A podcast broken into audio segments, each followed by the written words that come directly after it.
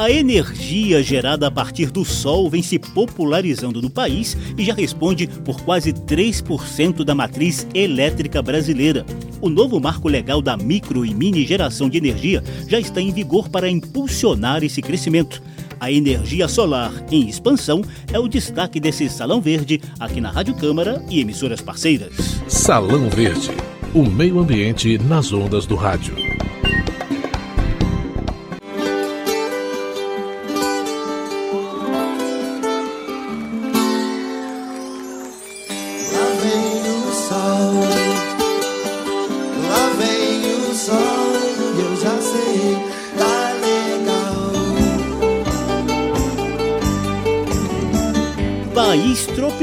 Abençoado por Deus, como diria Jorge Benjor, o Brasil é um verdadeiro paraíso para a exploração de energia elétrica gerada a partir das chamadas fontes renováveis limpas, como o sol, o vento e a água. Elas são fundamentais para o equilíbrio do meio ambiente e do bem-estar humano. Hoje, o país concentra a sua matriz elétrica nas águas dos rios as hidrelétricas são responsáveis por mais de 60% da geração de energia, o que provoca impactos negativos nos nossos recursos hídricos. Portanto, são muito bem-vindas as expansões das energias eólica, já perto de 12% da matriz elétrica, a de biomassa, em torno de 8%, e a solar, por meio de painéis fotovoltaicos, com quase 3% do total de energia elétrica produzida no país. A Câmara dos Deputados e o Senado acabaram de dar um empurrão expressivo no aproveitamento dessas fontes limpas ao aprovarem o novo marco legal da micro e mini geração de energia, transformada na Lei 14.300, em vigor desde o início de janeiro. No programa de hoje, a gente vai detalhar essa nova legislação que, na prática, facilita, amplia e democratiza o uso da energia solar. Também vamos mostrar uma comovente experiência da sociedade civil que, por meio da energia solar, tem iluminado as noites de uma comunidade quilombola de Goiás que ainda vivia sob a luz e a fumaça de lamparinas de querosene. Here comes the sun.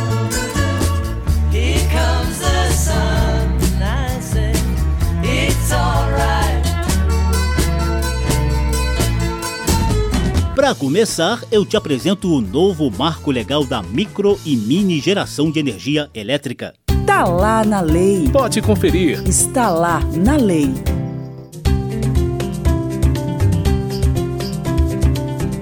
Especialistas do setor energético já vinham alertando que a aprovação de uma lei específica para micro e mini geração distribuída de energia elétrica era urgente no Brasil, já que o tema vinha sendo tratado apenas por uma resolução antiga da ANEEL, a Agência Nacional de Energia Elétrica. Só para vocês terem uma ideia, a chamada geração distribuída de energia é fenômeno relativamente recente e a tal resolução da ANEEL era de 2012, portanto, bem ultrapassada e sem condições de dar segurança jurídica para os crescentes empreendimentos no setor. Na prática, a nova lei permite aos consumidores produzirem a própria energia elétrica por meio de fontes renováveis, como a solar, a eólica e a de biomassa. Já tem muita gente fazendo isso, principalmente por meio dos painéis solares fotovoltaicos instalados no quintal ou no telhado de casa, ou ainda em sítios e condomínios residenciais coordenador da Frente Parlamentar de Energia Limpa e Sustentável, o deputado Lafayette de Andrada, do Republicanos de Minas Gerais, foi o relator das várias propostas que estavam em análise na Câmara sobre esse tema. Lafayette de Andrada cita o que chamou de três pilares do novo marco legal da micro e mini geração de energia elétrica. O primeiro deles é a democratização, a popularização do uso da energia solar.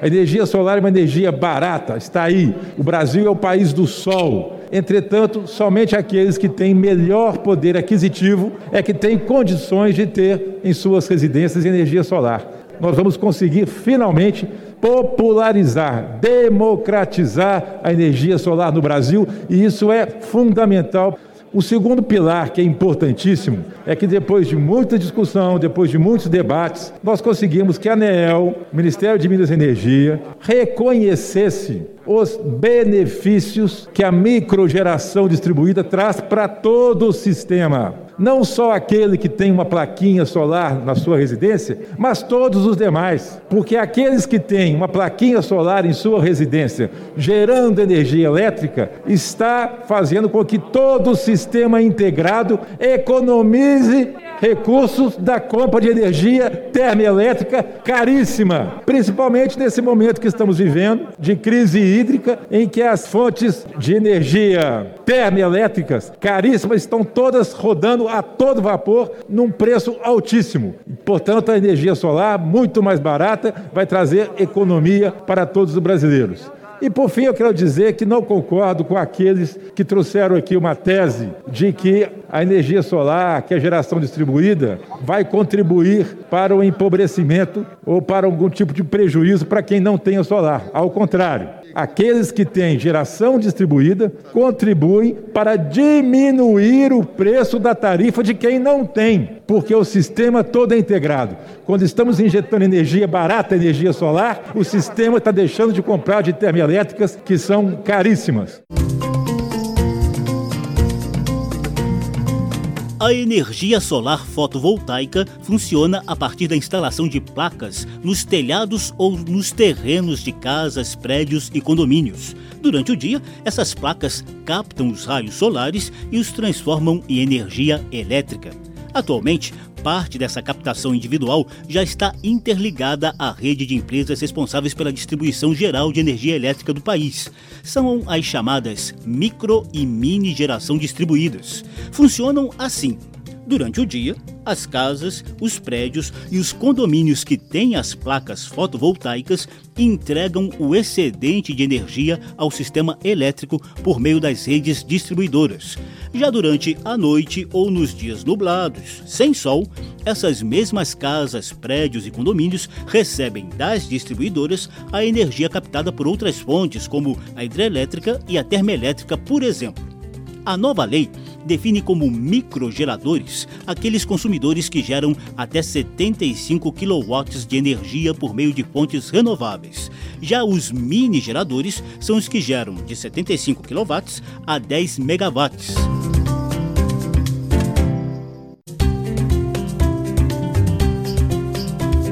haverá uma etapa de transição para a cobrança de tarifas de uso dos sistemas de distribuição e também para o pagamento de encargos. Benefícios já concedidos pela agência reguladora por meio do Sistema de Compensação de Energia Elétrica serão prorrogados por mais 25 anos. A lei ainda prevê novos benefícios para cooperativas rurais e cria o Programa de Energia Renovável Social, a fim de financiar a geração de energia fotovoltaica por parte dos consumidores de baixa renda. A lei também regula a aplicação das bandeiras tarifárias de energia elétrica sobre a micro e a mini geração de energia. Essas bandeiras, verde, amarela e vermelha, aumentam o valor da conta de luz quando há necessidade de uso das termoelétricas para suprir os problemas de demanda no país. Quem quiser se aprofundar na leitura do novo marco legal, basta pesquisar no texto oficial da Lei 14.300, em vigor desde janeiro de 2022. Está lá na lei. Pode conferir. Está lá na lei. E essa nova lei foi bem recebida por empresários do setor e parlamentares de visões bem diferentes, como você vai conferir a seguir. Salão Verde.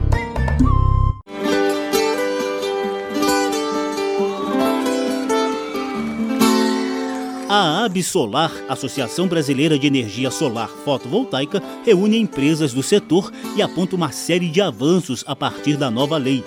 Vice-presidente de geração distribuída da Absolar, a empresária Bárbara Rubim fala em maior segurança jurídica e previsibilidade nos investimentos.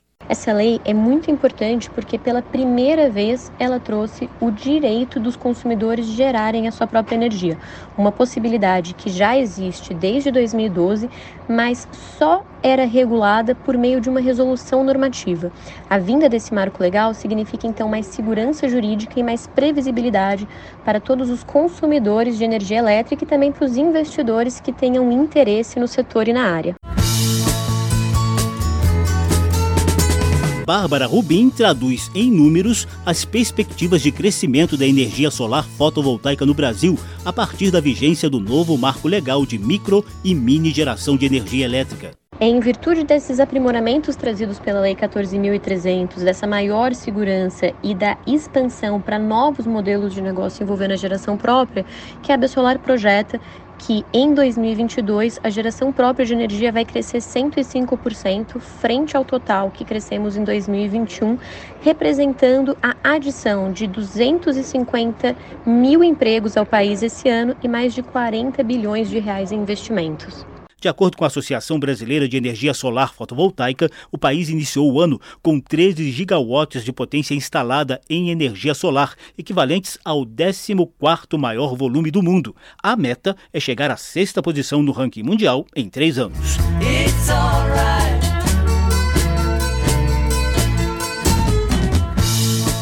E o que dizem os deputados?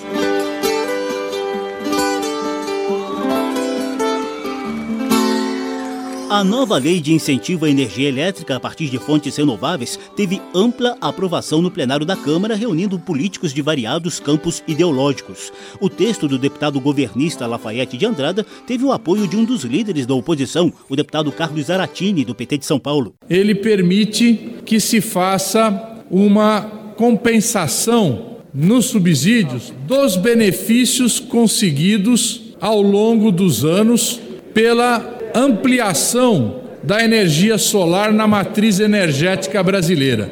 E isso é muito bom, porque o subsídio só tem sentido se realmente for compensar uma possível encarecimento dessa energia solar. À medida que você consegue benefícios para a matriz energética, barateia a matriz energética brasileira, é justo que esse barateamento seja compensado exatamente na redução dos subsídios da energia solar. Consideramos que a ampliação da energia solar é muito importante para melhorar a matriz energética, não só para ampliar a geração de energia, mas também para a gente ter energia limpa Líder do Partido Novo, o deputado Paulo Ganime, do Rio de Janeiro, também aumentou o coro da defesa das energias renováveis. Várias variantes envolvidas nesse tema, que vai desde a questão da possibilidade da disponibilidade de energia elétrica menos poluente, renovável, mais barata, mas também a questão do subsídio, que é sempre um mal que existe em vários setores, que ao mesmo tempo trazendo para mais perto do consumidor a geração de energia, fazendo com que a gente precise de menos investimentos em, em transmissão e distribuição. Isso é o que a gente precisa, inclusive, para evitar crises energéticas como estamos vivendo agora. Salão Verde.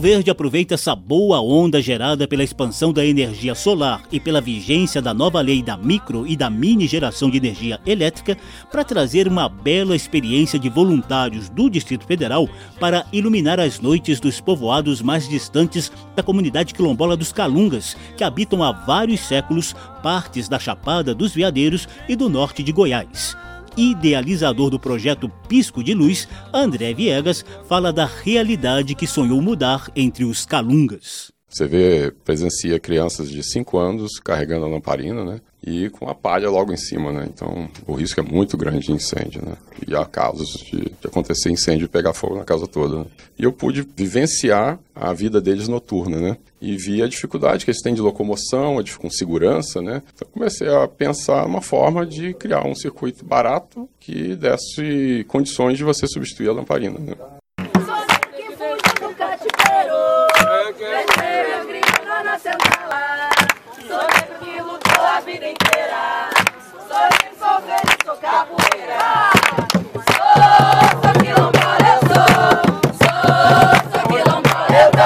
Sou descendente do povo de Angola. Sou, sou, sou quilombola calungas vivem em três povoados entre os municípios de Cavalcante e Teresina de Goiás, no norte goiano, perto da divisa com Tocantins. Os povoados Vão das Almas e Vão dos Moleques são os mais distantes e de difícil acesso devido ao relevo de montanhas e rios do Cerrado. São quilombolas ricos em cultura e resistência preservam hábitos muito bem ajustados ao meio ambiente, mas com a ajuda de alguns itens modernos podem ter uma qualidade de vida bem melhor no dia a dia. Assim como acontece na maior parte do bioma cerrado no centro-oeste brasileiro, o Sol impera na maior parte do ano. O kit é formado por uma placa solar, uma bateria recarregável de lítio e um circuito elétrico inteligente. Segundo André Viegas, esse kit solar barato e nada poluente pode fornecer iluminação por até cinco noites. Um grande diferencial desse projeto é que eu não estou tentando trazer a, a, luz da cidade para eles. Né? Eu desenvolvi todo um projeto pensando na realidade deles. A lâmpada que a gente está levando ali de LED dá uns cento e poucos lumes e a lamparina são 15 lumes. Então, pensando nisso, eu desenvolvi um projeto que fosse barato, conseguisse funcionar durante o período de chuvas né? e desse para, com a ajuda de voluntários, ser montado em casa. Né? André Viegas participa de ações solidárias entre os Calungas desde 2012. Quem quiser conhecer o projeto e ajudar a expandi-lo, pode colaborar por meio do site piscodeluz.org. Repetindo, piscodeluz.org. Quando você vê a reação das pessoas acendendo a luz pela primeira vez, que nem eu, eu presenciei a senhora de 90 anos, nunca teve luz em casa, é muito emocionante. A gente já tem no total, cara, acho mais de 350 famílias beneficiadas. Lá vem o sol para derreter as nuvens negras, para iluminar o fim do túnel e a luz do céu. Para inspirar os seus desejos, para fazer você encher o peito e cantar.